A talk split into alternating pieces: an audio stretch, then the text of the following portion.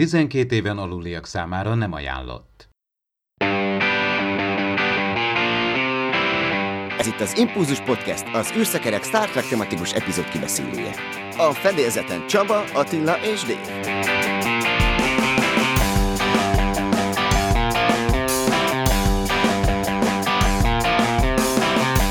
Üdvözöljük a kedves hallgatóságot, itt van a 130. adásunk, vadnyugati epizóddal fogjuk folytatni a kibeszélőnket.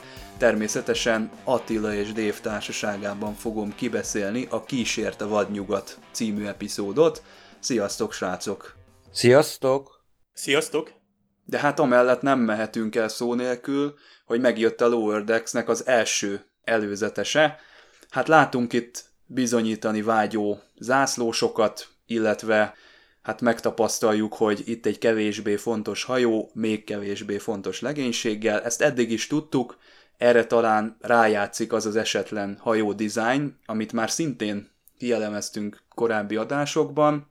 Ebben nincs is nagy érdekesség, szerintem maga a rajzfilm az jól pozícionálja magát, ebben a poénos, kicsit orvilles, kicsit olyan szegmensét fogja meg a Star Treknek, amivel eddig még nem találkoztunk. Ez az előzetes inkább olyan szempontból volt most nekünk fontos, hogy lássuk mozgás közben. Azért ez egy rajzfilmnél nem mellékes dolog, hogy hogy néz ki, hogy van animálva. Ezzel kapcsolatban én teljesen meg vagyok elégedve. Körülbelül olyan poénok jöttek, amiket én nagyon vártam. Mindazonáltal én az Orville esetén is mindig elmondom, hogy hát nem a trélereken szokott múlni. Én így is úgy is nyilván megnézem, ezt a Lower Decks-et is, meg az Orville-t is, de az Orville-t sem a trélerek szokták nekem eladni, és most is így érzek ezzel. Az eddig elhanyagolt közönség felé megy, ez tényleg így a fiatalok, úgymond kamaszok, meg egy kicsit, kicsit enyhén fiatalabbak ott fogja szerintem jobban így megérinteni, mert hogyha ilyen tényleg egy, egy lazább, poénosabb történetmesélés lesz benne, pláne egy ilyen rajz technikával. Szerintem tényleg hiánypótlás ez, mert tényleg bármit mondunk, tényleg a rajongói generáció már nem a, nem a tizenévesek között van, hogy már tényleg 40-50 meg 60 évesekről beszélünk rajongókra az internetre, interneten is, tehát... Meg nagyon jól esik az ennek a korcsoportnak, hogy Mike McMahon az egy igazi TNG fannak tűnik, mert lépten nyomon itt vannak az utalások és azok a vizuális megoldások, amik a TNG érából jönnek, és hát jöttek is a cikkek, talán a Trek Movie és a Trek Core is megcsinálta a maga elemzéseit. Dave, ha jól látom, akkor ezeken te végig is szaladtál, és megnézted, hogy mik a hasonlóságok itt a kánonnal. Igen, és hát rengeteg van.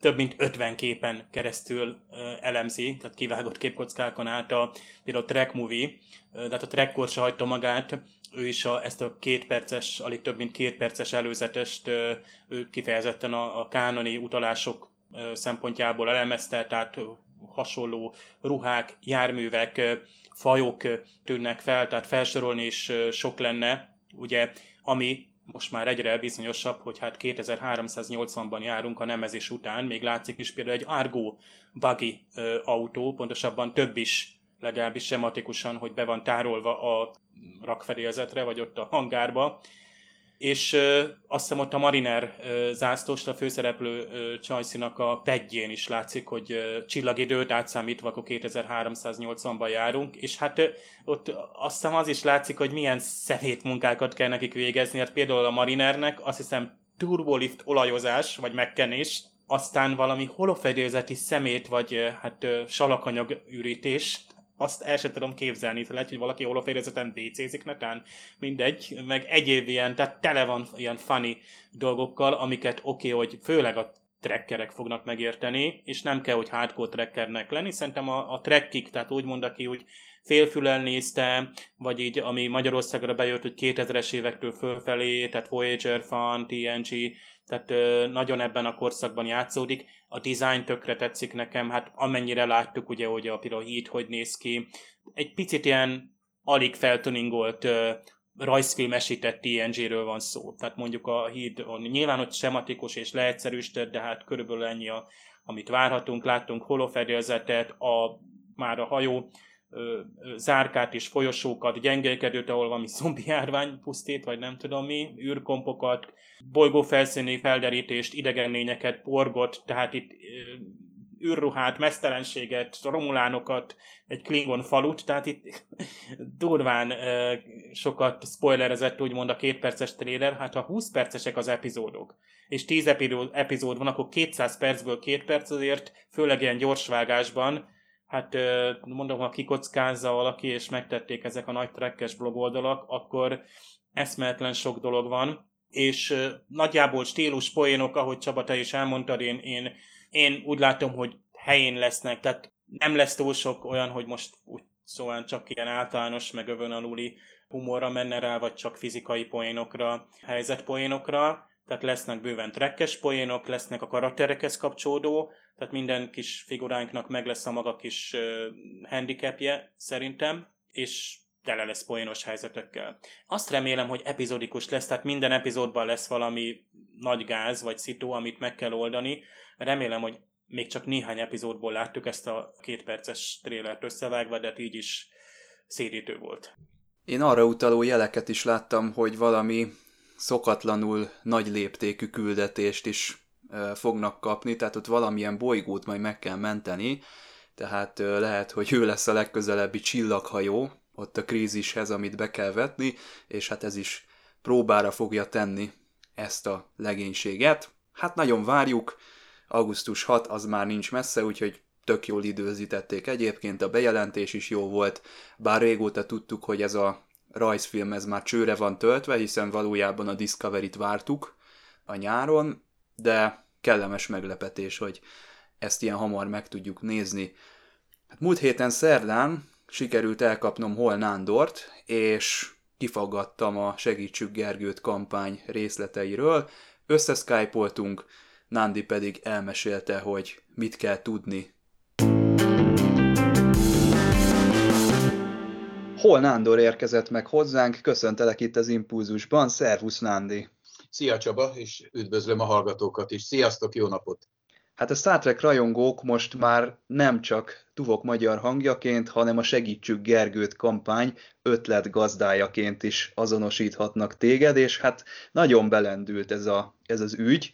Gergő is fantasztikus fejlődésen esett át, és én azt hiszem, hogy sikerült nagyon-nagyon sok adományozót is találni ehhez a, ehhez a folyamathoz ha jól tudom, akkor nem sokára össze fog jönni az az elsődlegesen kitűzött cél, ami a kampánynak a, az első lépcsőfoka, de még ugye lesznek itt előttünk álló további mérföldkövek. Nándi, számodra mi volt egyébként a, ennek a kampánynak a legnagyobb kihívása?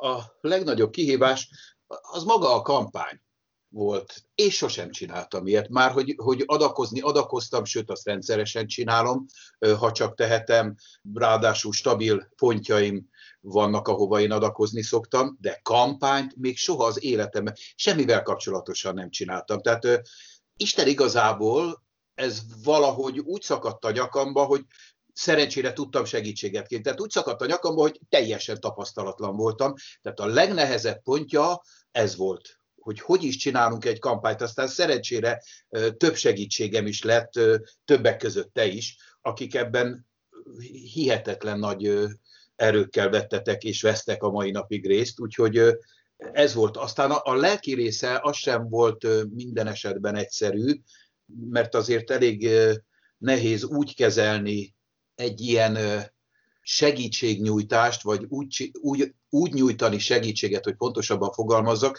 hogy közben, közben nem a, a sajnálat, nem a részvét a, az, ami, ami elsősorban mozgat, hanem a, hanem a segíteni akarás az, hogy, hogy előbbre tudjunk. Tehát lehet bánatoskodni, meg, meg, meg könnyeket hullatni, de attól például a Gergőnek nem lesz jobb ebben is van nekem nagy segítségem itt a háttérben, aki mindig mondja, hogy oké, okay, oké, okay, de akkor mit tudunk tenni? És akkor ilyenkor az kerül előre, hogy mit tudunk tenni. Tehát van egy ilyen oldala is, ami, ami nem minden esetben nagyon könnyű és nagyon fényes, néha az embernek ott belül egy kicsit át kell rendezni a vonalakat. Igen, most, amikor beszélgetünk, akkor hát már nagyon közel vagyunk ahhoz az említett félmillió forintos összeghez. Amikor már az adást hallgatjátok, valószínűleg meg lesz ez az elsődleges célkitűzés.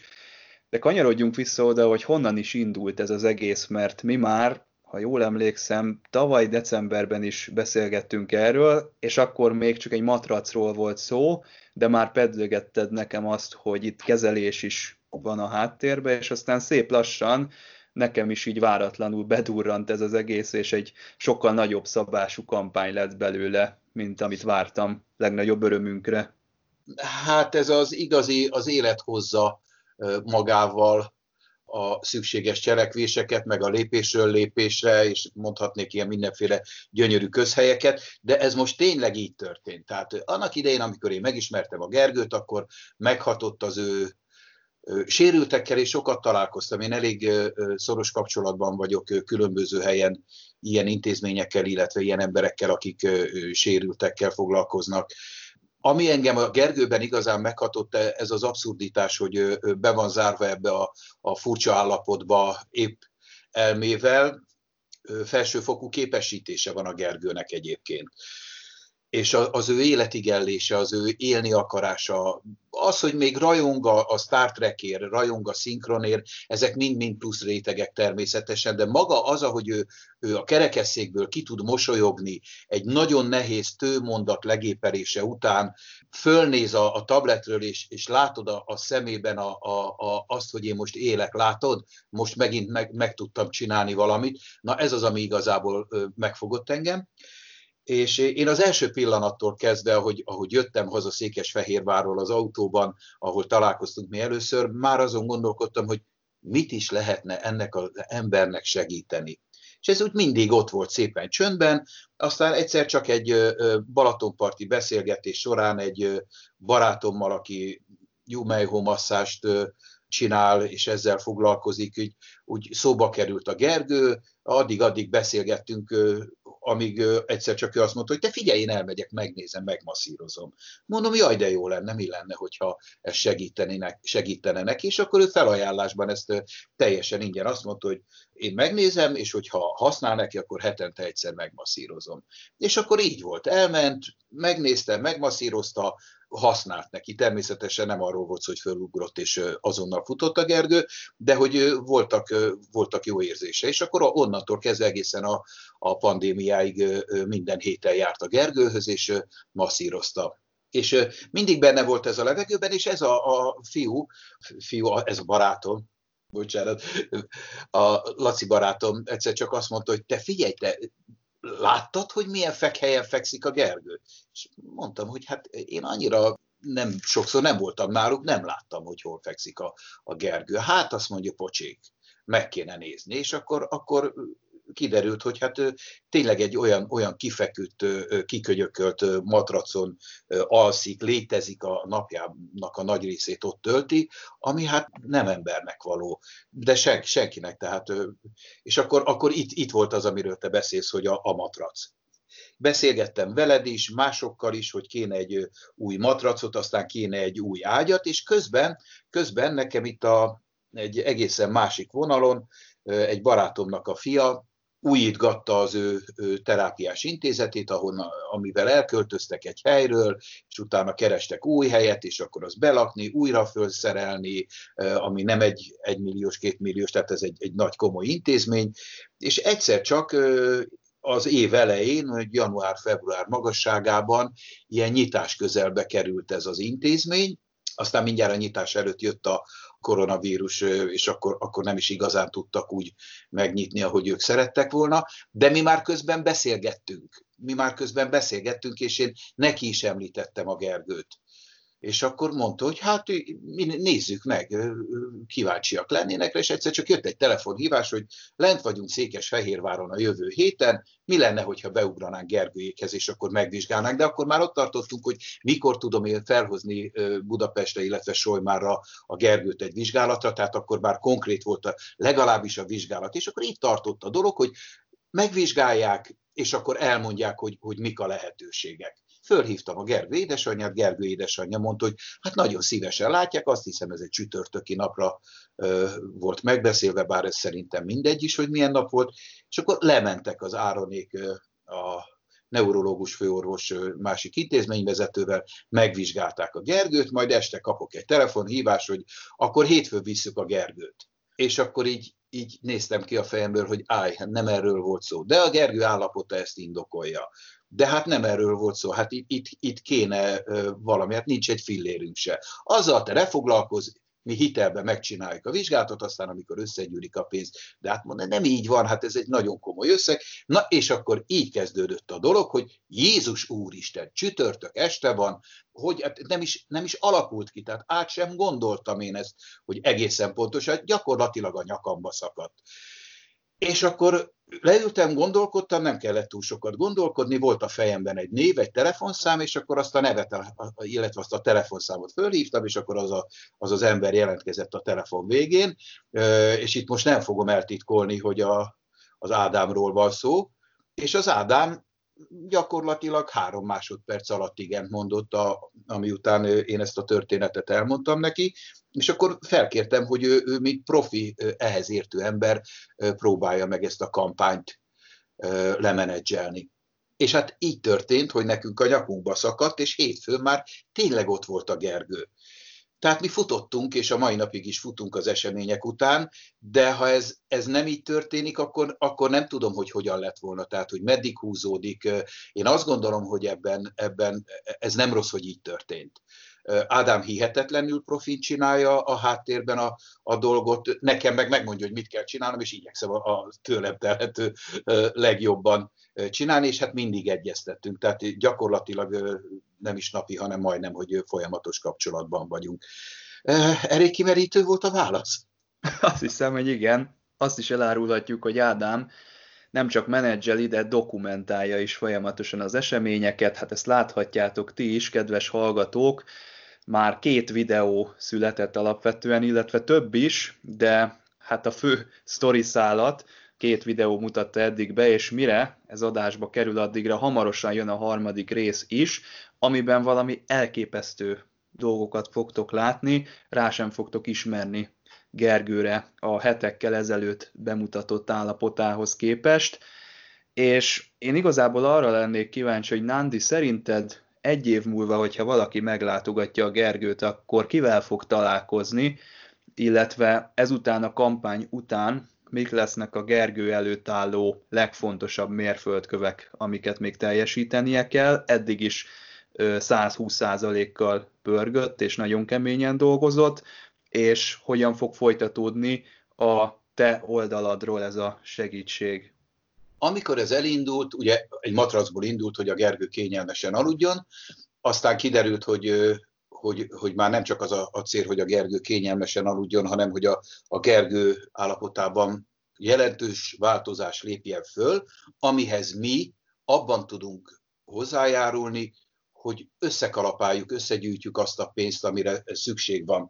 Meg kellett nézni, hogy a Gergő hogy reagál egy ilyen terápiás kezelésre. Tehát itt a, a, az egyik első cél az az volt, hogy, hogy egyáltalán kiderüljön, hogy az ő állapota, és ez a neurológusok és a gyógytornászok számára is így volt, ezt ők elmondták, hogy hogy tud reagálni egy 40 éves férfi, akinél több mint 30 éve fennáll, mert mire kialakult ez a betegség, azért az, az jó néhány év volt teljesen végleges állapotára, illetve ez kicsit hullámzik, hol jobb, hol rosszabb, de nagyjából így, így néz ki a Gergő hogy hogy reagál ő egy ilyen kezelésre. Képes-e az ő teste, az ő idegrendszere fölvenni a segítséget, és a várakozásokon magasabb felül teljesít a Gergő. Ez persze nem csak a, a, a fizikai képességei miatt van így, hanem a rendkívüli akarása miatt is, de a fizikai lehetősége is úgy tűnik, hogy nagyon jók ebből, ebből a szempontból. Azt tudni kell, hogy Gergő lába egy műtét miatt valamennyivel rövidebb, mint a másik lába. Kell neki egy gyógy cipő, egy ortopéd cipő, amivel ezt a különbséget ki lehet egyenlíteni. Sok videón látjátok, hogy ő járás közben fölhúzza az egyik lábát, és láthatóan fájlalja. Na ez ezért van, mert azt a lábát, ami nem a rövidebb lába, azt a lábát terheli járás közben, és sokkal jobban elfárad. Azon túl, hogy ugye az elmúlt hosszú-hosszú évek során ő nem volt ilyen fizikai megerőltetésnek, vagy ilyen fizikai igénybevételnek kitéve. A lényeg a lényeg, hogy ez volt az első, leges-legelső pont, hogy a Gergő hogy reagál a kezelésre. Ha az ő állapotában valóban észlelünk javulást, akkor tovább lehet lépni. Nem kis javulást, nagyon nagy javulást észlelt a szakmai gárda is egyébként, és hát mi laikusok is látjuk, illetve látni fogjuk majd, hogy, hogy mekkora is ez a javulás. Innentől kezdve ha túl leszünk ezen, a, a, illetve hát a, a kéthez, kéthetes kezelésen túl vagyunk, ha túl leszünk azon, hogy ki tudjuk fizetni ezt a kéthetes kezelést, akkor új programnak kell, hogy nekiálljunk, ugyanis itt azt gondolom, hogy most van az a pont, ahol nem szabad leállni Gergő támogatásával, a Gergő sem akar leállni, tehát ez kifejezetten a tudomásunkra hozta, hogy ő ezt szeretné tovább csinálni, marhára élvezi, hogy ő a beszéd előtt van egy pillanattal, elnézést, csak annyira sok minden történt ez alatt a két hét alatt, hogy nekem is cikáznak a gondolatok a, a fejemben, tehát hogy ugye az is egy cél volt, hogy ő, ő tudjon kommunikálni. Itt azért logopédus is van a háttérben, sőt logopédusok vannak a háttérben. És akkor, akkor született egy ilyen akarat, hogy akkor ő a mozgással együtt kezdjen el hangot képezni, mert nem képzett ő igazából hangot évek óta. Hát van egy videó, ahol láthattátok, vagy fogjátok majd látni, hogy ő püföli a bogzsákot, és minden egyes ütésnél az ABC egyik hangját mondja. Tehát elmondja az ABC egy részét nekünk egy-egy ütés után, mindig egy, egy ütés, egy hang. És hát tud hangot képezni, ez nála akkora átütés, vagy akkora áttörés, hogy ő már akar beszélni ha megnézitek a, a születésnapi felköszöntő videót, ott például konkrétan van, amikor az adrás barátja megkéri, hogy akkor írja le a tabletet, és a Gergő mondani akarja, hogy köszönöm. És kimondja, ért egy hét után, egy hét kezelés után érthetően kimondja, hogy köszönöm, érthetően kimondja, hogy király. Nyilván nem olyan szépen, mint ahogy hogy te vagy én, vagy ö, mi nagyrészt, de ki tudja mondani. Évek óta nem lehetett ilyet hallani tőle. Ez mindez egy hét kezelés után mindenképpen folytatni kell a, a Gergőnek a terápiát, mert látható, látható, hogy nagyon nagy potenciál van ebben. E, és nekünk pedig semmi más dolgunk nincs, a Gergő alá kell tenni a lehető legtöbbet, a lehető legnagyobb segítséget, mind anyagilag és nyilván fizikailag is bele kell állnunk ebbe a dologba, hogy ez a, a fiatal ember, vagy hát nem is annyira nagyon fiatal ember, ez a középkorú férfi egyszer csak és itt visszakagyarodok a, a kérdésedhez, illetve rátérek a, a válaszra, hogy egy év múlva saját maga mondjuk be tudjon menni a postára, és azt tudja mondani, hogy szeretnék feladni egy levelet. Ha nem is ér ilyen folyamatosan elmondani ezt a rövid mondatot, de meg tudja magát értetni egy bármilyen alkalmazottal, ki tudjon mondani normális, bővített mondatokat, és oda tudjon állni, és ne nézzék hülyének. Elnézést, hogy ilyen profánul fogalmaztam,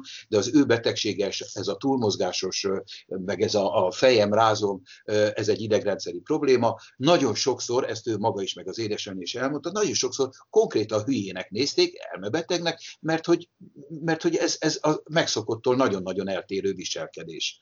És hogyha ezt el tudjuk érni, és én azt gondolom, hogy az az egy év, amit te mondtál, az az egy év erre mindenképpen alkalmas lehet. Tehát szerintem egy év alatt ezt a postai vagy, vagy bármilyen ügyintézős helyzetet azért nem közértett mondok, mert az, ott, ott nem annyira fontos a, az igazán adekvát jelenlét. Egy ilyen ügyintézésnél, akár a postánál, akár egy okmányirodában már, már fontos is. Szerintem a Gergő egy év múlva erre alkalmas lehet. Elég jó célnak tűnik ez? Abszolút. Reméljük, hogy ez tényleg így meg is fog valósulni. Eddig is fantasztikusak az eredmények, úgyhogy én azt hiszem, hogy bizakodóak lehetünk. Hát Nándi, köszönöm szépen, hogy beszélgethettünk, és további sok sikereket kívánunk Gergőnek is, és neked is ebben a kampányban. Hát nagyon szépen köszönjük elsősorban a Gergő nevében. Én meg ami, amit tudok, oda teszek, de ti is ugyanúgy oda teszitek magatokat. Én köszönöm a segítséget, meg köszönöm, hogy meghallgattatok. Az Impulzus Podcast pillanatokon belül folytatódik. De előbb csatold be az öveket és lépj be hozzánk a Parallaxisba. A két hetente új podcasttel jelentkező szórakoztató ismeretterjesztő kibeszélőben a legfrissebb tudományos és fantasztikus események mellett a science fiction filmek, sorozatok és könyvek hátterét vizsgálják, emellett pedig a filmvásznon és a képernyőkön megjelenő technológiák tudományos megalapozottságát feszegetik a Tudományos Újságíró Klubja és a Tudományos Ismeretterjesztő Társulat által 2019-ben a Juhari Zsuzsanna díj külön díjával jutalmazott blog podcastjének műsorvezetői. A Tilos Rádióban hallható szokolébresztő testvérműsorának epizódjaiért kattints a tudomány és fantasztikum.hu Tudomány és fantasztikum.hu oldalra.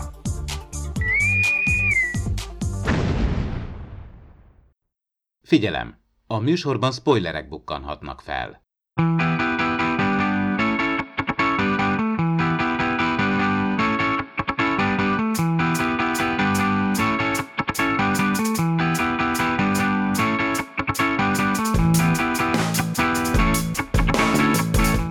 Spectre of the Gun az első epizód a harmadik évadban, amit elkészítettek.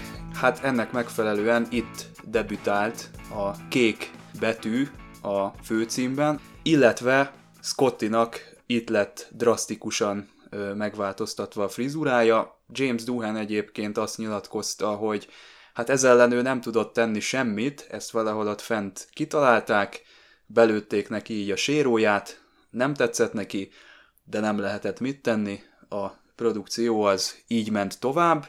Egyébként ezt a hajat a The Tolian Web című epizódig kell már csak elviselni. Onnantól kezdve, hát vagy belátta a stúdió, hogy ez így nem mehet tovább, vagy valami belső nyomás hatására ugye befejezték ezt a fajta frizurát, de onnantól kezdve visszaáll Scottinak a a régi megjelenése, de hát mivel ugye itt a vetítési sorrend az kicsit más, mint a produkciós sorrend, még utána is lesz két olyan epizód, amiben még továbbra is sokkolni fog minket Scottinak a frizurája. Ez az epizód egyébként szerintem már egy tipikus holofedélzet történet, olyan, mint mikor kikapcsolják a, a biztonsági protokollokat, tudjátok, amikor valaki ott beszorul, és mégiscsak veszélyesek azok a golyók. Sok tekintetben nekem eszembe jutott párszor a Vissza a jövőbe, illetve a Matrix is. Úgy érzem, hogy mintha megelőzte volna a korát, így a filmezésben ez az epizód. Úgy gondolunk rá, mint a vadnyugati Star Trek epizód. Ennél szerintem sokkal több, sőt nem is mondanám én ezt, még a történelmi párhuzam ellenére sem kimondottan vadnyugati epizódnak. Ez inkább valami elvontabb, ilyen, ilyen elmekontroll, illetve ha elhiszem, hogy nem árthatnak nekem, akkor lehet, hogy nem is árthatnak nekem, tehát kicsit ilyen furcsa, ilyen álomszerű, kicsit virtuális valóság, hát ilyen holofedélzet az egész. Tudjuk, hogy az alaptörténet az, hogy ugye kapcsolatfelvételről lenne szó, vagyis hát megjelennek ezek a melkonok, és azt mondják, hogy hát behatoltak a mi terünkbe, ezért megbüntetünk titeket. És ti válasszátok a halálnemet, és akkor Kőeknek az agyába belenéznek, hát nyilván a vezetőnek az agyába néznek bele, nem Spocknak, tehát mindig a főnöknek, és akkor elővesznek egy, az ő múltjukból egy jellemző történelmi eseményt, ami egyébként valós egyébként, tehát nem csak a vadnyigoti filmek találták ki Wyatt Earp-öt, Doc Holliday-t, meg a többieket.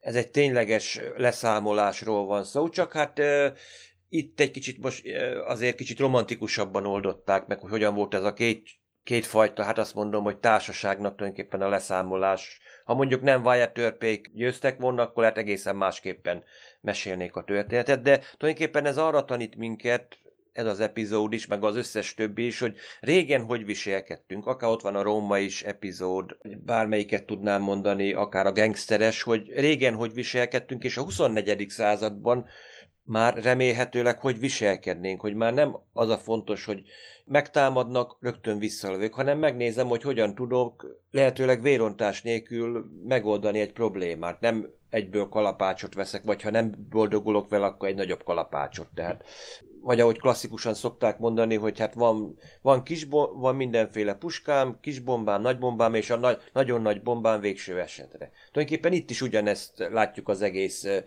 történetbe végig, ez, ez a szál megy végig, hogy igen, hogy mindig próbálnak vala, egyrészt valahogy, jó, egyrészt a saját bőrüket menteni körkék, de ugyanakkor valóban egy egyfajta békés megoldást próbálnak keresni. Ami egyébként tényleg így a Star Trekben tényleg mindig általában egy alap motívum, hogy nem egyből ilyen vulkáni hellóval egyből lövünk, hanem azért próbáljuk meg, hogy hát ha össze tudunk barátkozni.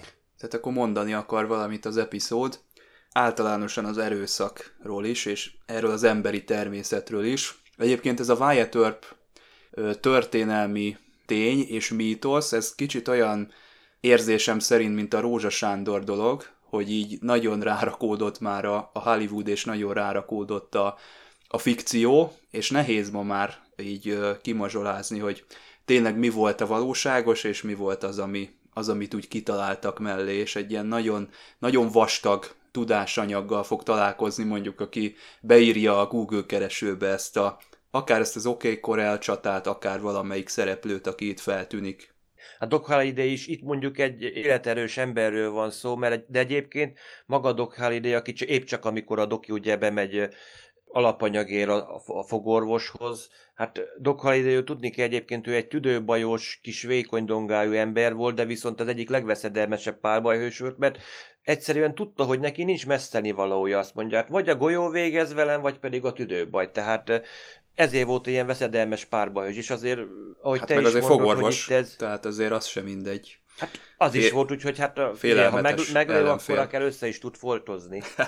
Tehát eh, annyiból volt egyébként szokatlan a Westernekhez képest, hogy itt körkék nem Wyatt törpék szerepébe kerültek bele, hanem pontosan az áldozatokéba. Tehát itt most tulajdonképpen azt látjuk, hogy a Clayton banda se volt éppenséggel, azt mondom, hogy a teljesen gonosz, hogy a pont a rossz oldal, mert tulajdonképpen mind a két oldalnak megvoltak a maga hibái. Csak most itt Wyatt törpöt, a, bá, azt hiszem a bátyját, meg mondjuk Doc Holliday, tulajdonképpen most itt ők voltak az ellen, ők játszották az ellenséget. Általában Westernben meg mindig általában fehér kalaposok állnak a történet középpontjába. És milyen jól játszották egyébként, nagyon átjön ez a western feeling, azok, a, azok az arcok, ahogy ott nézik őket, akár a, a Doug Holliday a, a fogorvosi rendelőben, vagy, vagy amikor megjelennek hárman és lelövik a Csekovot, eszméletlen jól átjön, nagyon jól játszák őket. Ez az illúzió vagy valóság, ez olyan visszatérő téma, ami hát, mintha egy holofedezeti programban lennénk tényleg, és nem először van, és így szerintem a néző az elég hamar szagot fogott. De nyilván a főhőseinknek ugye mindig el kell játszani, hogy, hogy ö, csak később következik be az, hogy értenék, hogy mi történik. Hogy Már ott a- szagot fogott, amikor Star Trek betűtípussal volt kiírva, hogy sheriff? Azt szerintem a figyelmes néző esetleg. Egyébként tényleg az a szőrajtáshoz adja hozzá a jegyét, egyáltalán ezek ugye befejezetlen falak. Nekem ilyenkor mindig eszembe jut, hogy még 2000-ben ö, ö, voltam Németországban, Berlin mellett van Potsdam és Babelsberg, ugye az a, egy régi nagy stúdió, tehát tényleg nagy épületekkel és szintén ilyen felhúzott falakkal, ahol csak az épületek egyik oldala áll. Itt meg ugye látványosan látod, hogy nem csak hogy az egyik oldala van, hanem még csak azt a fáradtságot sem vették a melkotiak, vagyis hát hiányosan van összerakva ugye az illúzió. Hogy Ezt jól, jól csináltak egyébként a produkciós szempontból. Ugye a Star Trek mindig csóró volt, mindig tógás emberek képviselték a helyi bolygót, és itt most azt mondták, hogy ezt fordítsuk a, a produkció előnyére, és legyen ez a koncepció, hogy félkész az egész, és csináljunk a költségvetési hiányból egy olyan vizualitást, ami alájátszik a történetnek, szóval ezt egy nagyon jó dolognak tartom, és jól kitalálták ilyen szempontból is. nem a Matrix az első film, amelyik eh, átveri a nézőt, meg a, a szereplőit is. Nem tudom, hogy a Matrixban, az Animatrixban volt csak, vagy a Matrix 2-ben volt már, hogy hi- hibás a Matrix, tehát és akkor az hogy jelentkezik a, nem tudom, ott is textúra hibák, meg gravitációs anomálák, meg ilyen-olyan ö, dolgok vannak, és ö, nyilván akkor leestünk a székről, tehát az első ö, Matrix után, pedig akkor már láttunk Star Trek holofedélzetet, csak a Matrix ugye egy kicsit durvában tárta azt a dolgot elénk, hogy mi igaz és mi nem. Ebből a szempontból jó, mert az is jó, az a nézőpont, hogy a néző észreveszi, amit a főhősök nem vesznek észre, és így tud, tud ö, izgulni azért, hogy ö, hogy jönnek rá, tehát láss, mind a Kalambó tudjuk, hogy ki a gyilkos, de a Kalambóval együtt szeretnénk kideríteni, az ő logikáját szeretnénk látni. Hát itt is a három főszereplőnek, sőt, most hát ugye azért itt el, erősen előlépett azért itt hát például Csekov, És hát nem véletlenül ö, van például az, hogy Walter Könignek ez a kedvenc epizódja. Tehát azért itt Csekov komolyabb ö, szerepet kapott, mint ö, eddig, és azt hiszem többet már nem is fog ilyen, ilyen ö, jelentőset. Tök jó volt. Itt Scott is akcióban Csak volt. a Babylon McCoy 5-ben. bárban. Fog majd ilyen Ja. nagy szerepet kapni már. Valószínű. Egyébként ez a valóság, meg ez, a, meg ez az egész illúzió, ti egyébként tudtátok ezt, hogy, hogy hova fog kifutni? Nyilván már nem először látjátok az epizódot, de ha így próbáltok visszaemlékezni, mert nekem például ez most is tartogatott meglepetéseket ilyen szempontból ez a történet. Nyilván láttunk már azért Matrixot, meg egyéb filmeket is, de nekem ez működött, és én így felültem erre a vonatra, hagytam, hogy becsapjanak. Na még hogyha mondjuk elsőként nézem, mert azért nagyon régen néztem vissza, emlékeztem rá, hogy vagy nyugat, vagy nyugat, de tényleg nagyon sokáig tényleg elhiszed, hogy most egy holofedélzeten vagy, és, és nincsen kiút. Itt ebbe az a lényeg, hogy gyakorlatilag bármit csinálsz, itt mindig végig az az érzésed, hogy hiába megérte el mindent, hogy na, rájössz, hogy na most akkor egy tulajdonképpen egy illúzióval van dolgunk, vagy egy rafinált holofedélzette, hogy gyakorlatilag nincsen kiút arra gondolsz, hogy jó, a melkoniak mindenre gondoltak, hogy minden kiskaput lezártak, de mégis kiderül, hogy azért mégis van egyfajta kiskapu, szinte azt mondom, mint hogy a direkt így felkínálnak, hogy jó, azt mondjuk, hogy jó, megölünk benneteket, de, és akkor itt egy mondatot mondjuk félbe, ott félbe van hagyva, amit nem tesznek hozzá, de ha, de esetleg adunk egy, egy egyetlen egy esélyt, hogy na lássuk, hogy tényleg azok vagytok, akik te, akiknek gondolunk, akkor megusszátok. Ha a tesztet megcsináljátok rendesen, akkor jó, akkor nagy boldog vég, ha nem, akkor tulajdonképpen a saját agyatok fog megölni. Tehát tulajdonképpen én nekem ez, ez volt a végén is tulajdonképpen az érzés, mert addig én is ott gondol, hát jó, hiába az Spockot megérti, hogy hoppá, tulajdonképpen itt egy csavar van benne, és akkor megvan a megoldás is, de viszont hagyják-e végigjátszani így a dolgot, vagy pedig azt mondják, hogy na, mindenképpen meg kell halnotok. Én, Én- ott én lepődtem erre meg, amikor, a, amikor a, a Scotty nem ájul el attól a gáz Igen. gránától, ott, ott úgy elgondolkodtam, hogy persze tudtuk, hogy illúzió ez az egész, de úgy meghökkentett, hogy Hát hú, az basszus, illúziónak működnie kellett Igen. volna, és szerintem ez volt az a, szerintem a melkotiak így szándékosan hagytak benne egy ilyesmit, hogy ilyen, ilyen kenyérmorzsákat hagytak, hogy na hát rájönnek, hogy mi van, hogy ö, úgy oldják meg a problémát, ahogy ők szeretnék, hogy, hogy talán mégse gyilkosok. Itt csak tulajdonképpen olyan, mint hogyha azt mondom, itt egy ilyen, megszektek volna egy közlekedési szabályt, de azért megnézzük, hogy más szabályt, mondjuk, a, mondjuk azt mondom, fülelépni tilos szabályt megsze, megszegik, de viszont annyi, hogy legalább a csikket nem dobják el. Tehát ha ott van egy, egy, cigare, egy cigarettabaudé, viszont ott van. Tehát Vigyázz már, Wesley-t is jól Buda. megbüntették már.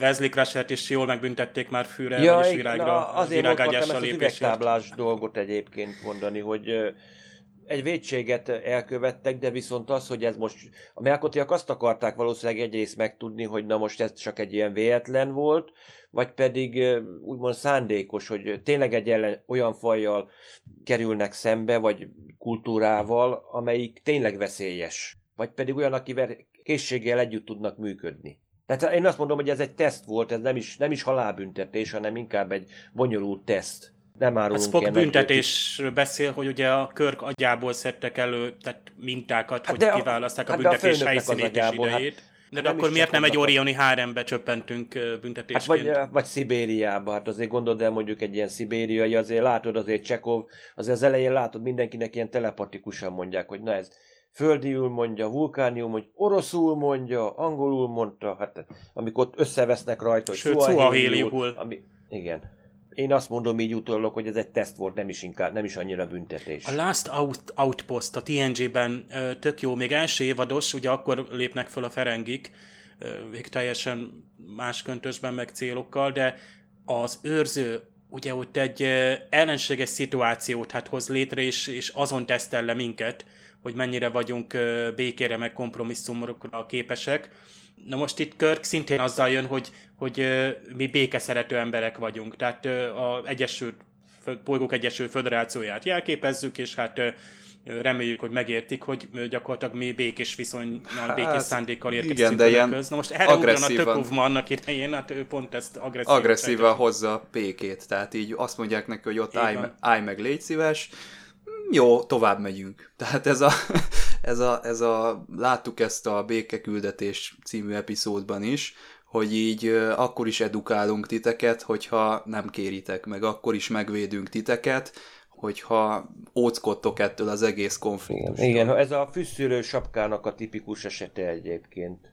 Ha akarod, ha nem, akár mit csinálsz, akkor így is úgy is megbüntetünk. Ha van rajta sapka, akkor azért, ha nincs rajta sapka, akkor meg azért. Tehát tényleg egy 22-es csapdájának látszik elsőre maga az epizód is. A szellemírtokban volt a a másik részben volt ez a habcsók emberke, tehát amikor nem volt szabad gondolni semmire, mert az lesz a büntetés, és akkor hát a legállatatlanabb Már az első dologra... részben benne volt, Igen? az első részben volt a habcsók emberke. Jó, tehát a legállatatlanabb dologra gondolt, és egyébként a West Endről is azt kéne, hogy hát az egy, ez egy jó, hát az amerikai történelmek nem biztos, hogy a legbékésebb időszaka, de azt így, így nem is tudom, hát a 23. századból nézve azért az nem egy veszélyes korszak. Tehát ez, főleg, hogyha olyan fegyverekkel rendelkezel, mint mondjuk a, a, a, az Enterprise legénysége, de hát itt ugye azért ezek a fegyverek, ezek, ezek lőttek rendesen, és itt pont ez volt, hogy nem tudtad, hogy az illúzió. Azt sejtetted, vagy arra rájöttek a, a főhőseink, hogy ez mesterséges környezet,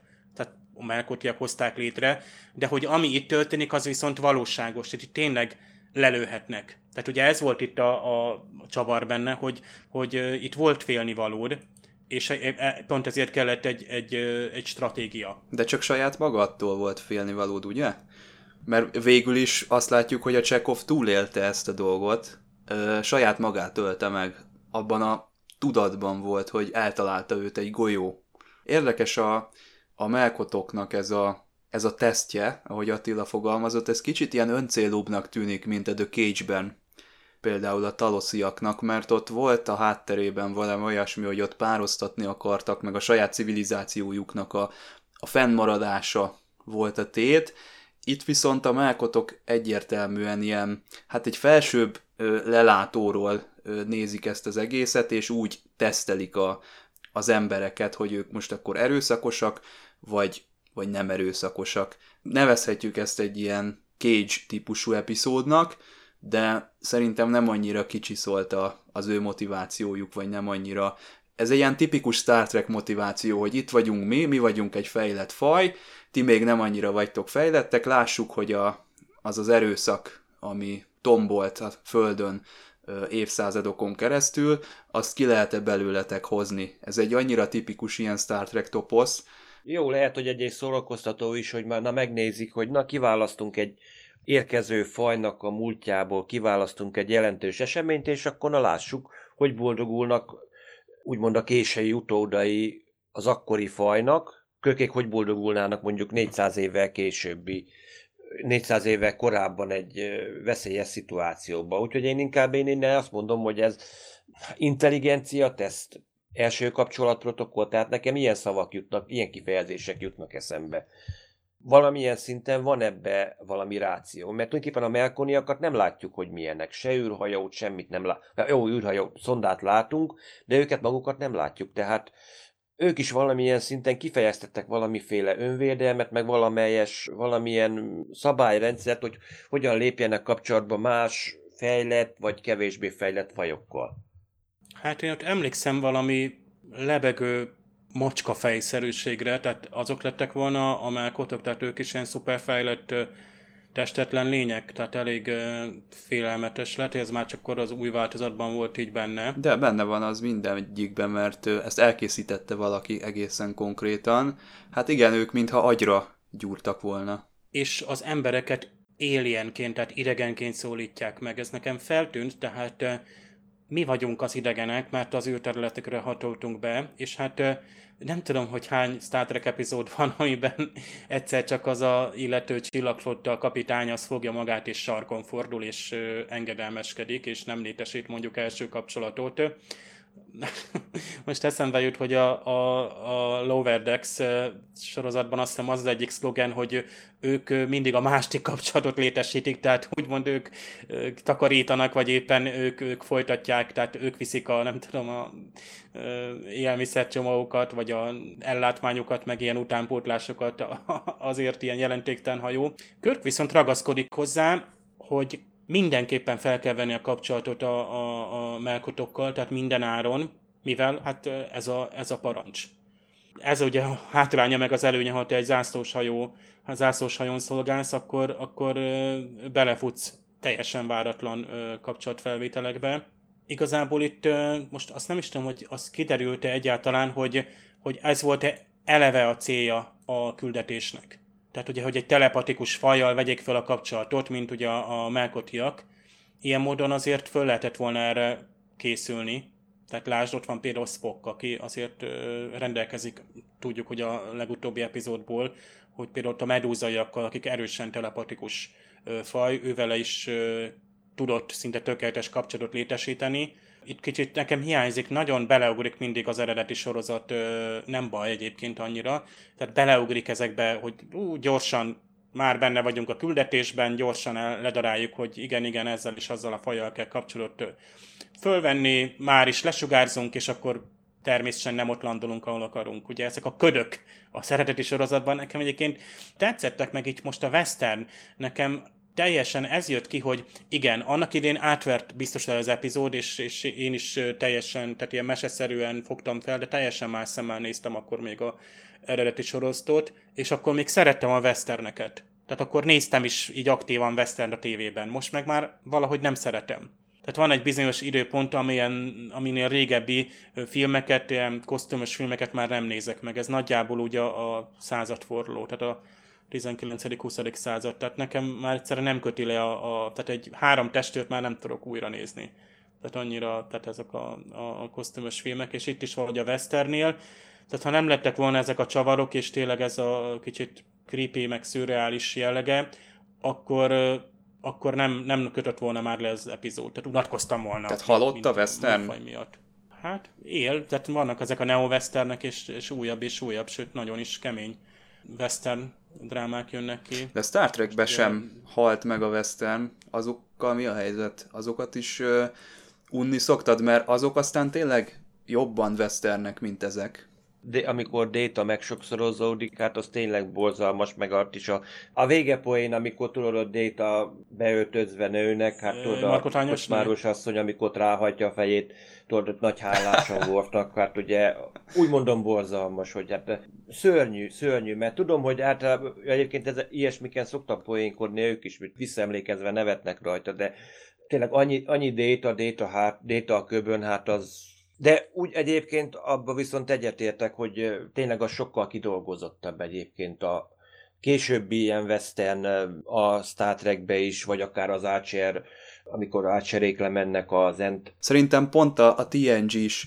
a Fistful of Data az, ami az igazi western, tehát annak nincs is, nincs is átvitt mondani valója, az egy holofedélzeten reket, vagy megint egy hasonló sztori, mint ez, de ott ennek a westernsége van előtérbe tolva. Az Enterprise-ba egy ilyen tipikusan elnyomó, rabszolgas orba tartó történet van becsomagolva ilyen western környezetbe. Úgyhogy szerintem a, a westernnek a kicsúcsosodása a Star Trekben az ott, ott van a, a TNG-ben. És mennyire erősen, hiszen még a záró zene, ugye az utolsó akkordok, ahogy az Enterprise elrepül a lenyugvó nap irányába és a, a, a zene, tehát az ott nagyon erősen alá van támasztva. De hát az, az teljesen, nekem egyébként egy kedvenc részem a TNG, mert ott nem gond a western valahogy, meg hát a Times Arrow, ugye a 19. századi San Francisco-s rész, az a dupla epizód, az is egy óriási kedvenc. Ott valahogy nincs ez a kosztümös szituációval problémám, talán azért, mert a TNG setting az annyira jó alapból, annyira jól működik, hogy bárhol jól működik. David, pedzegetted a motivációkat, és valóban itt Körk és a legénység szerintem nem tud róla, hogy kivel kell felvenni a kapcsolatot. Nekem az jön le, hogy arról sincs információjuk, hogy ez egy telepatikus faj, tehát meglepődnek, amikor mindenki a saját nyelvén hallja megszólalni őket a fejükben. Az ő motivációjuk, tehát hogy itt egy tesztről lenne szó, ez sem jön ki az epizódnak az elején még, tehát itt egy sima kivégzésnek nézünk elébe, és ha belegondoltok, akkor lehet, hogyha nincs ott a Mr. Spock, aki ugye felvilágosítja nem csak a nézőket, de ott helyben is elmondja nekik, hogy mi a helyzet, akkor ők lehet, hogy nem jönnek ám rá, hogy itt az a kulcs, hogy ö, nem szabad elhinni azt, amit látnak. saját maguk fogják a saját vesztüket okozni. Ha úgy tetszik a Spock, akkor egyfajta ilyen külső hatás, és ha így van, akkor viszont ez mégsem egy teszt, ez egy egyszerű kivégzés lenne, és nekem inkább az jön le az epizódból, hogy ez egy egyszerű kivégzésnek indult, de aztán maguk a melkotok is meglepődtek azon, hogy milyen jól teljesítenek az emberek ebben, a, ebben az extrém szituációban, de ha meg egy szimpla kivégzés, akkor meg miért kell így elhúzni? Tehát ez megint egy ilyen, ilyen leckét mutatunk nektek a saját erőszakos természetetekről, és ez fogja majd nektek a, a halálotokat okozni. Egyétek meg a saját főztötöket, a saját agresszív elmétekbe zárunk titeket, és meglátjátok, hogy még ti sem tudjátok magatokat elviselni. Lehet, hogy ezek a melkotók tulajdonképpen egy ilyen elzárkózó faj, hogy senkivel nem akartak úgymond kapcsolatba lépni. Vagyis hát azt mondom, hogy megpróbált mindenféle faj velük kapcsolatba lépni, csak ők meg védekezésül meg, megcsináltatták velük a tesztet, és mindenki elbukott. És valószínűleg a föderációba valamelyik admirálisnak, vagy valami döntéshozónak eszébe jutott, hogy hoppá, itt van a legjobb hajónk, na próbáljuk meg, hogy ők nekik hát, ha sikerül. Tehát ilyen próba szerencse alapon magát az Enterprise-t küldték oda, hogy igen, na, próbáljátok meg ti is. Hát egy próbát megér, és sikerül, és akkor melkottok tulajdonképpen úgy vették, hogy na, még egy, megint egy következő pályázó, megint egy agresszív lény, aki most meg akar minket hódítani, vagy valami, lássuk, csináljunk egy próbát, és lehet, hogy valamilyen szinten még élvezik is a, a küzdelmüket, hogy na most mindent megpróbálnak vagy túlélni, vagy pedig valahogy megoldani ezt a konfliktust. Tehát lehet, hogy a, a szellemi küzdelem az még a melkotiak számára is ugyanolyan élvezet, mint, a, mint mondjuk nekünk egy foci meccs. Tehát és szerintem ez, ezért gondolom azt, hogy inkább valószínűleg ez ilyen védelmi protokoll volt a részükről, és eddig minden faj elbukott rajta, hogy, és ezért nem tudunk semmit a melkotokról korábban, meg lehet meg ez tulajdonképpen később se, hanem valószínű, hogy valakinek a, tud, hallottak a melkotokról, hogy léteznek az a rejtélyesek, és akkor eddig még senki nem tudott velük kommunikálni, na most akkor küldjük ki az Enterprise-t, hát ha nekik sikerül, mert hát ők úgymond a lehetetlent is megoldják, ha mi nagyon lehetetlen, akkor fél órával tovább tart az egész. Olyan, mintha lenne a a föderációnak egy ilyen kvótája, hogy hát most föl kell venni a kapcsolatot, akkor is, ha beleszakadunk ennyi és ennyi fajjal egy bizonyos időtartamon belül. Csúcspontja nekem az Spock és, és McCoy, tehát ahogy Spock meggyőzi a mccoy hogy az az egész, egész nem reális. Test nélküli illúzió, szubstancia nélküli árnyék, tehát gyakorlatilag egy, egy ilyen lelki ráhatással, tehát egy megint már megint egy fajta ö, agyegyesítéssel vagy elme öleléssel próbálkozik, hát szó szerint azzal. Spocknak a logikája, tehát annyira hideg, de ugyanakkor ad egy olyan bizalmat, hogy, hogy abban bízol. Tehát úgy, ahogy egy, egy, ahogy egy számítógép kiszámol egy bit, vagy nem tudom, tehát rá tudod bízni magad. Tehát ha Spock kimondja, hogy itt a, a, a, az egyetemes törvényeknek érvényesülnie kell a fizikai valóságban, de ha itt a törvények nem működnek, akkor ez nem a valóság, és akkor ez unreal, ez nem igazi. Tehát így, így egyszerűen ilyen, ilyen egyszerű logikai ö, úton halad ö, Spock, és, és ö, hiszen például egy időutazás és satszalással ki tud akár számolni, tehát ö, nekem teljesen az ö, jön le, hogy itt ö, annyira, tehát három év, jó harmadik évad közepén vagyunk, vagy még ott se, ez alatt már ugye a néző is abszolút megbízik Spocknak ebben a, a vakhitében, ugye a logikában. Szerencsére csak néhányszor játszott el a készítők azzal, hogy a Spocknak a logikája az, az nem működik, vagy befolyásolva van. Van a Slidersben egy ilyen epizód, amely pont ugyanez a szituáció van, hogy, hogy az álommesterek azok tehát teljességgel tehát az álomban rajtad fizikai hatást tudnak gyakorolni. Álmodsz ugyan, tehát egy illúziót élsz át, de, de, de fizikai hatásai vannak. No de ha ott is mondjuk egy golyó úgy gondolod, hogy keresztül megy rajtad, és nincs rád hatással, akkor nincs rád hatással.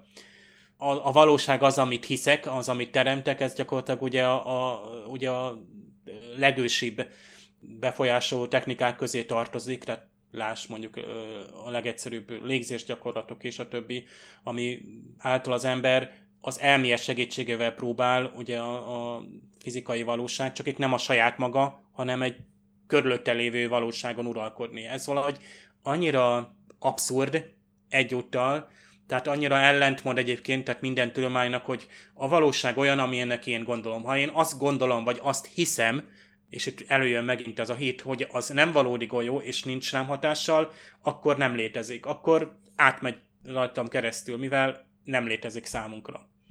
Persze végig is körkörű olórugása old meg megint minden, tehát most miről beszélünk, illúzió vagy valóság?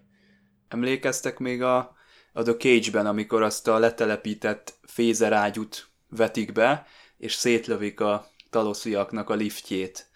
És ők meg elhitetik velük, hogy hát valójában nem sikerül rajta ö, sérülést okozni a legkisebb mértékben sem, de hát a valóság az az, hogy ők már réges-régen szétlőtték azt, a, azt az egész sziklát, és hát szerintem itt is ez történt, ugye, amikor még ott a ködben a Körk próbálta hívni a hajót, és felvenni a kapcsolatot, akkor lehet, hogy a hajón folyamatosan azt hallották, hogy a Körk hívogatja őket, válaszoltak neki, de ő már ezt nem hallotta.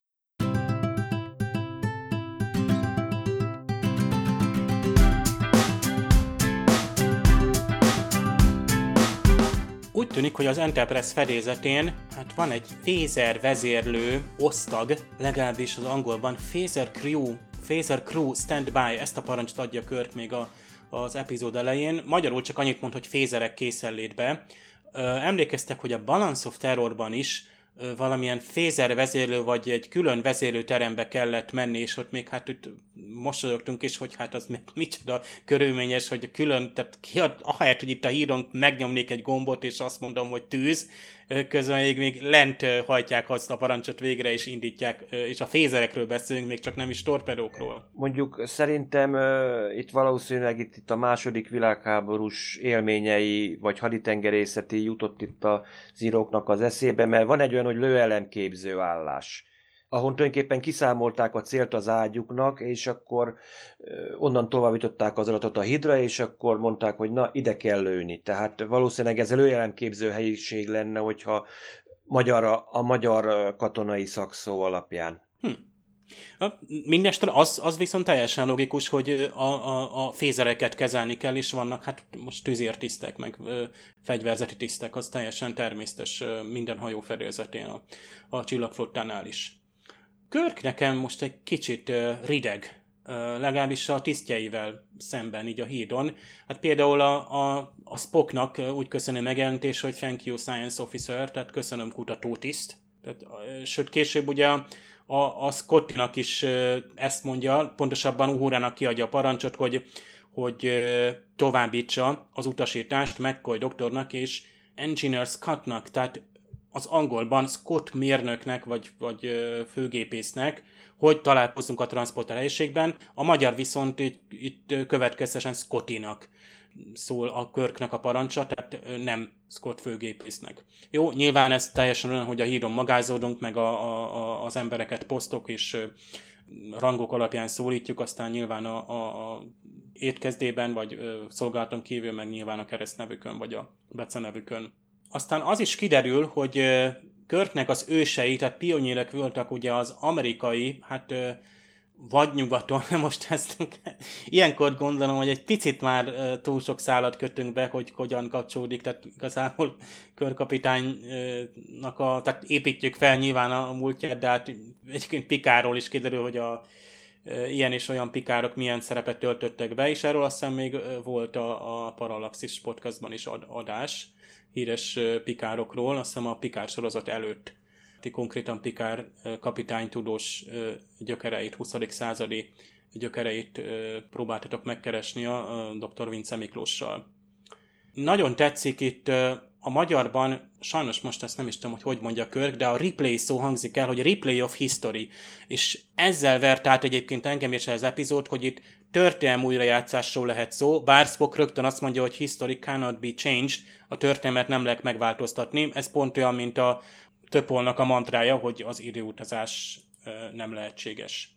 Aztán a, a bárba betérve, a Scotty azonnal half a gallon of scotch, tehát fél gallonnyi scotchot rendelt, Na most itt ugyebár a gallon, hát az amerikai gallon azért az jóval több, mint három liter, tehát azért itt másfél liternyi skót rendel, magyarban egyébként egy üveg skót Nagy mennyiség, de a, a bárpultos nem is azzal válaszol, hogy nincs annyi neki, hanem hogy we ain't got nothing but bourbon unless you want corn whiskey. Ugye magyarban azt mondja, hogy tudod, hogy csak amerikai van, mert cefrét nem tartok. Tehát úgy szóván a, a, a, scotchot itt lecefrézik, tehát Scottinak a nagy vánatára.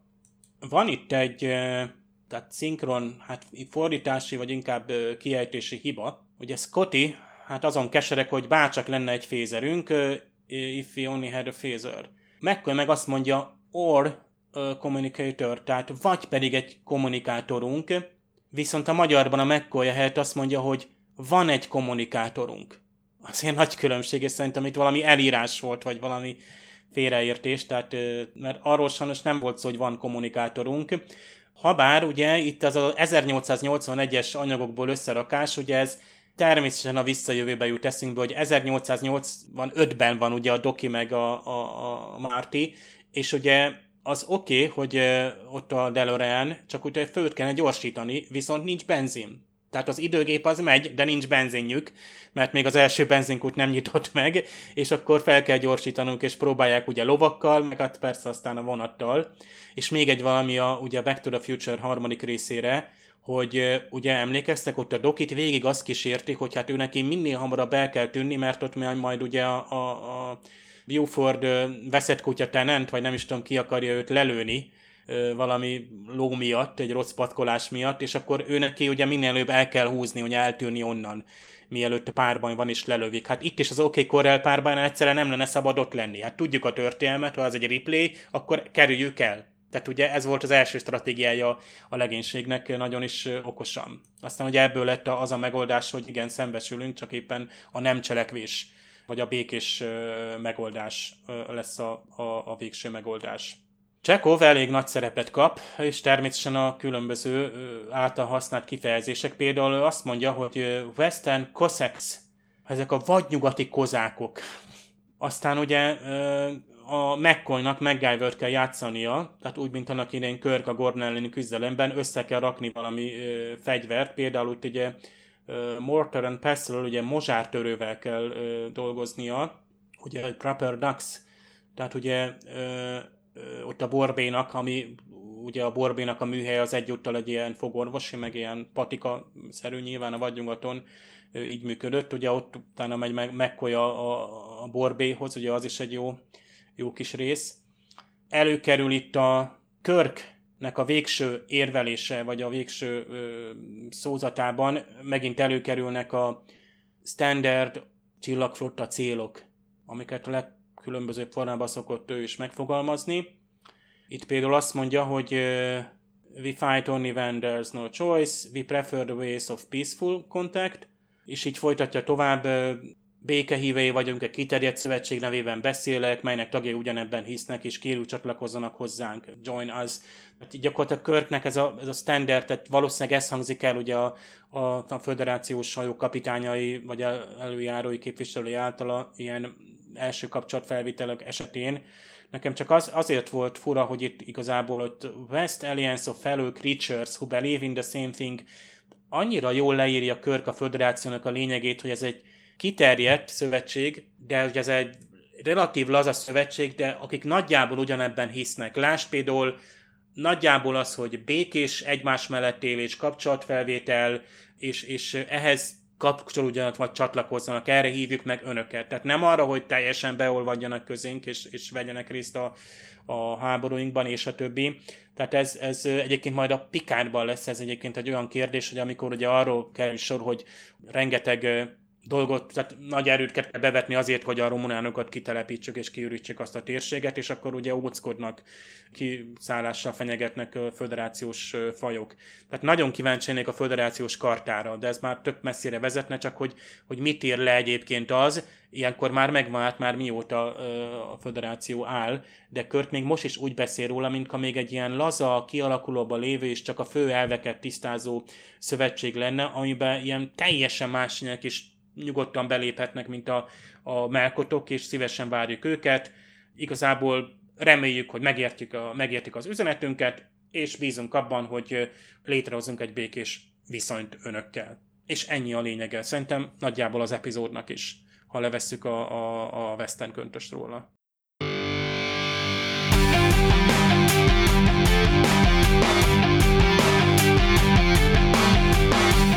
Elcsépelt kritikai fordulat, hogy jó az egyensúly, de hát itt nem lehet mit mondani, szerintem itt jó az egyensúly, és Dave-vel ellentétben nekem ez már westernként is működik, a kosztümös része, illetve ez az egész hangulat nekem nagyon sokat hozzáad az epizódhoz, Persze ehhez kellettek azok a színészek, akiknek már nagyon nagy gyakorlatuk volt ebben a műfajban, ugye ez a tipikus western nézés, Enélkül nehéz elképzelni a párbajok előtti feszült légkört, de azt hiszem, hogy ezek a színészek igazán kitettek magukért, köztük DeForest Kelly is, aki maga is szerepelt már westernben, volt ő már Ike Clanton és maga Morgan Earp is, úgyhogy ő már ezt a konkrét történelmi időszakot sem először járja be. Hát ezen kívül ugye, amiben nagyon erős szerintem az epizód, ez a valóság, illúzió, kérdés. Ez azért a legalapvetőbb ősi filozófiai dilemma, hogy milyen valóságban élünk mi, az, amit magunk körül látunk, az létezik vagy nem létezik. Ebből a szűk költségvetésből, ami itt rendelkezésre állt, sikerült kihozni a maximumot, úgyhogy hangulatos is legyen az epizód, elgondolkodtató is legyen, és igazi Star Trek is legyen, úgyhogy ez egy kellemes színfoltja ennek a nem éppen kellemes harmadik évadnak. Első pillantásra azt mondanám el az epizódra, amit szoktam mondani, hogy megint volt egy szabad kellékraktár, de ez csak első pillantásra igaz. Itt is tulajdonképpen benne van az a fajta Star Trek filozófia, hogy mi a 100, 200 vagy akár 400 éve korábbi emberekkel, vagy más hasonló civilizációval már nem vagyunk azonosak hogy érzelmileg is, meg etikailag, elkölcsileg is továbbfejlődtünk. És erre mondjuk itt van megint a bizonyíték, hogy igen, itt egy halálos párbajt próbálnak úgymond az idegenek újra játszatni, ha sikerül, sikerül, ha nem, akkor, akkor úgyis jó.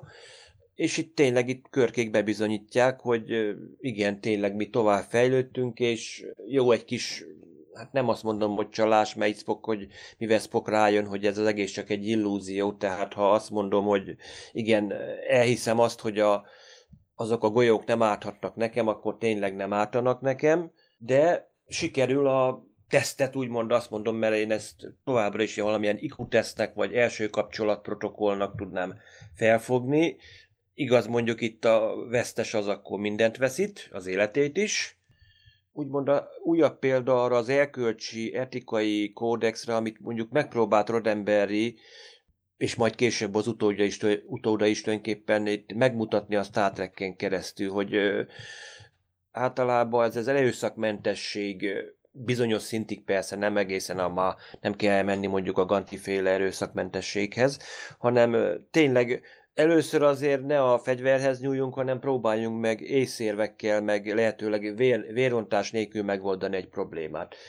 Nem mondom azt, hogy ez az epizód mondjuk az abszolút kedvenceim közé tartozik, de az egyik, egyik legjobban elgondolkoztató, hiszen például nézzük, akit Csekov alakított azt a karaktert elvileg, ő hal meg először mondjuk Csekov elhiszi, hogy mondjuk az a golyó tulajdonképpen halálos, hogy a történelem, történet szerint a bandában egyedül pont a legfiatalabb, pont ő maradt életben, itt pedig nem.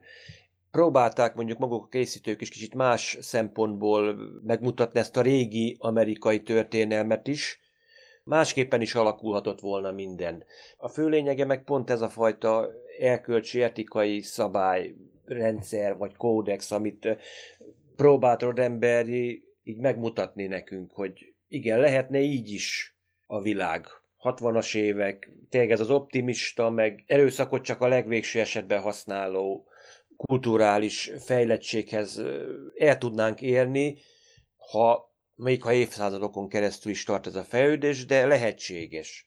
Úgyhogy én azt mondanám, hogy ez 10-ből 9-es epizód számomra. Száz évekről beszélünk, tehát mire eljutunk ehhez az erőszakmentességhez.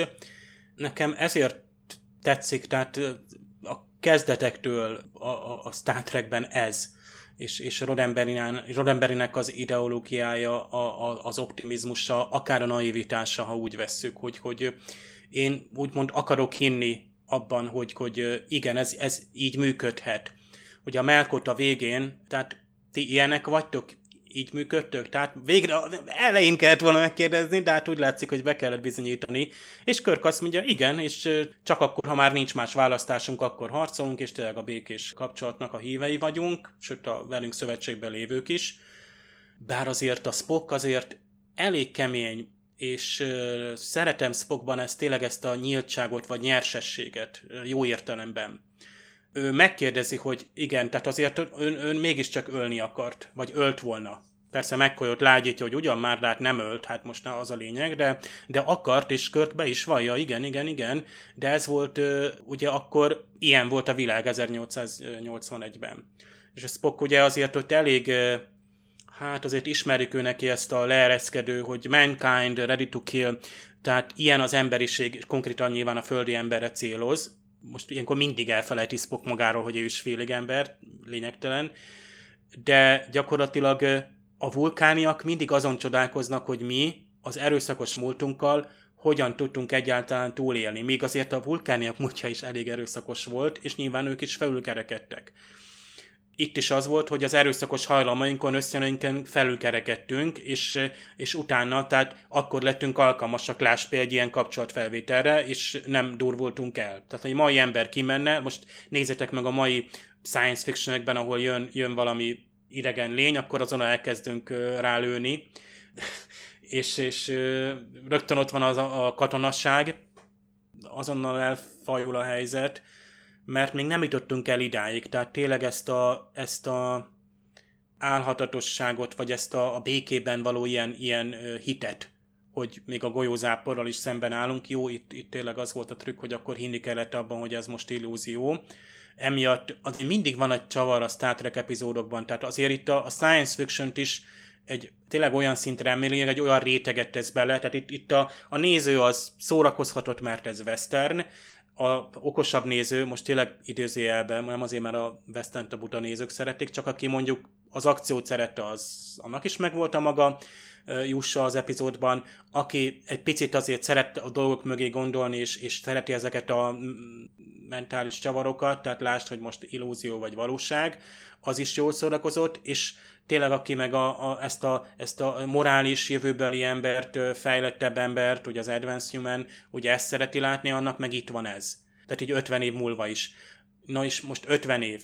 60-as években, 1800-as években visszamenni, biztos, hogy tök más volt, mint most, amikor lásd western nézünk, meg most mennyire durvák például a westernek, és nagy rendezők is csinálnak westerneket, kevesen, de, de nem azért, mert a műfaj teljesen elavult, hanem mert mást várnak el a nézők mostanság a, a, a westerntől. Meg ugye a, sajnos baj van a mozifilmeknél általánosságban az, hogy a, a teljességgel kiszorultak azok a, egy csomó klasszikus műfaj a moziból, tehát soroztokba mennek át a westernek is, vagy ilyen westworld amit egyébként ott is kélődtem a western részeken, és alig vártam, hogy ne a izében legyünk bent, western világban, hanem kin lássam a technikát, meg a dolgokat hogy, hogy működik. Tehát itt is valami ilyesmi volt, hogy van egy kilódás, hogy western, meg kosztümös, de hogy ez a bizarr, hát hogy mondjam, ez a szürreális világ azért egy kicsit megfűszerezi ezt, a, és ad, egy, ad tényleg egy igazi stifi meg Star Trek élményt.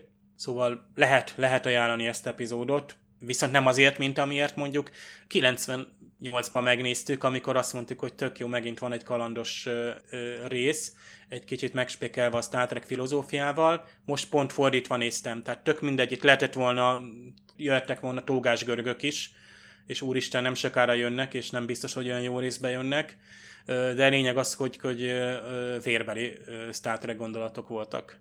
Hát a Viszálykeltő című epizód jön jövő héten, Day of the Dove, és ha jól emlékszem, akkor itt a harmadik Dahar mester is bemutatkozik. Jól emlékszem erre, Attila, hogy itt a sima homlokú időszakukból most már mindhárom. Igen, igen, itt, itt lesz Keng is, és azt hiszem Mara is lesz, tehát igen, itt jön az arisztokrata barátunk egyébként. Michael Ansara, Isten nyugosztalja őt is.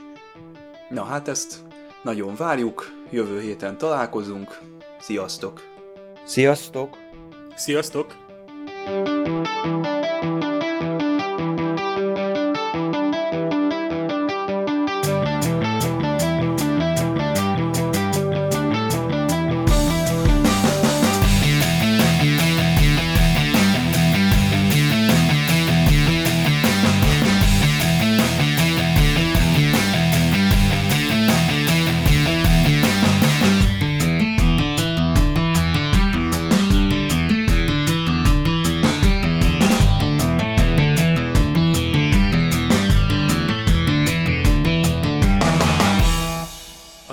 Ádámos felvétel azt hiszem két éves, de gyakorlatilag ugyanaz a típusú kutyogatás van mögötted, és mindig így, amikor elmondod a, a mondandódat, így ilyen dupla ugatása, mintha így megerősítenék, hogy igen, igen, jó, jó, wow, meg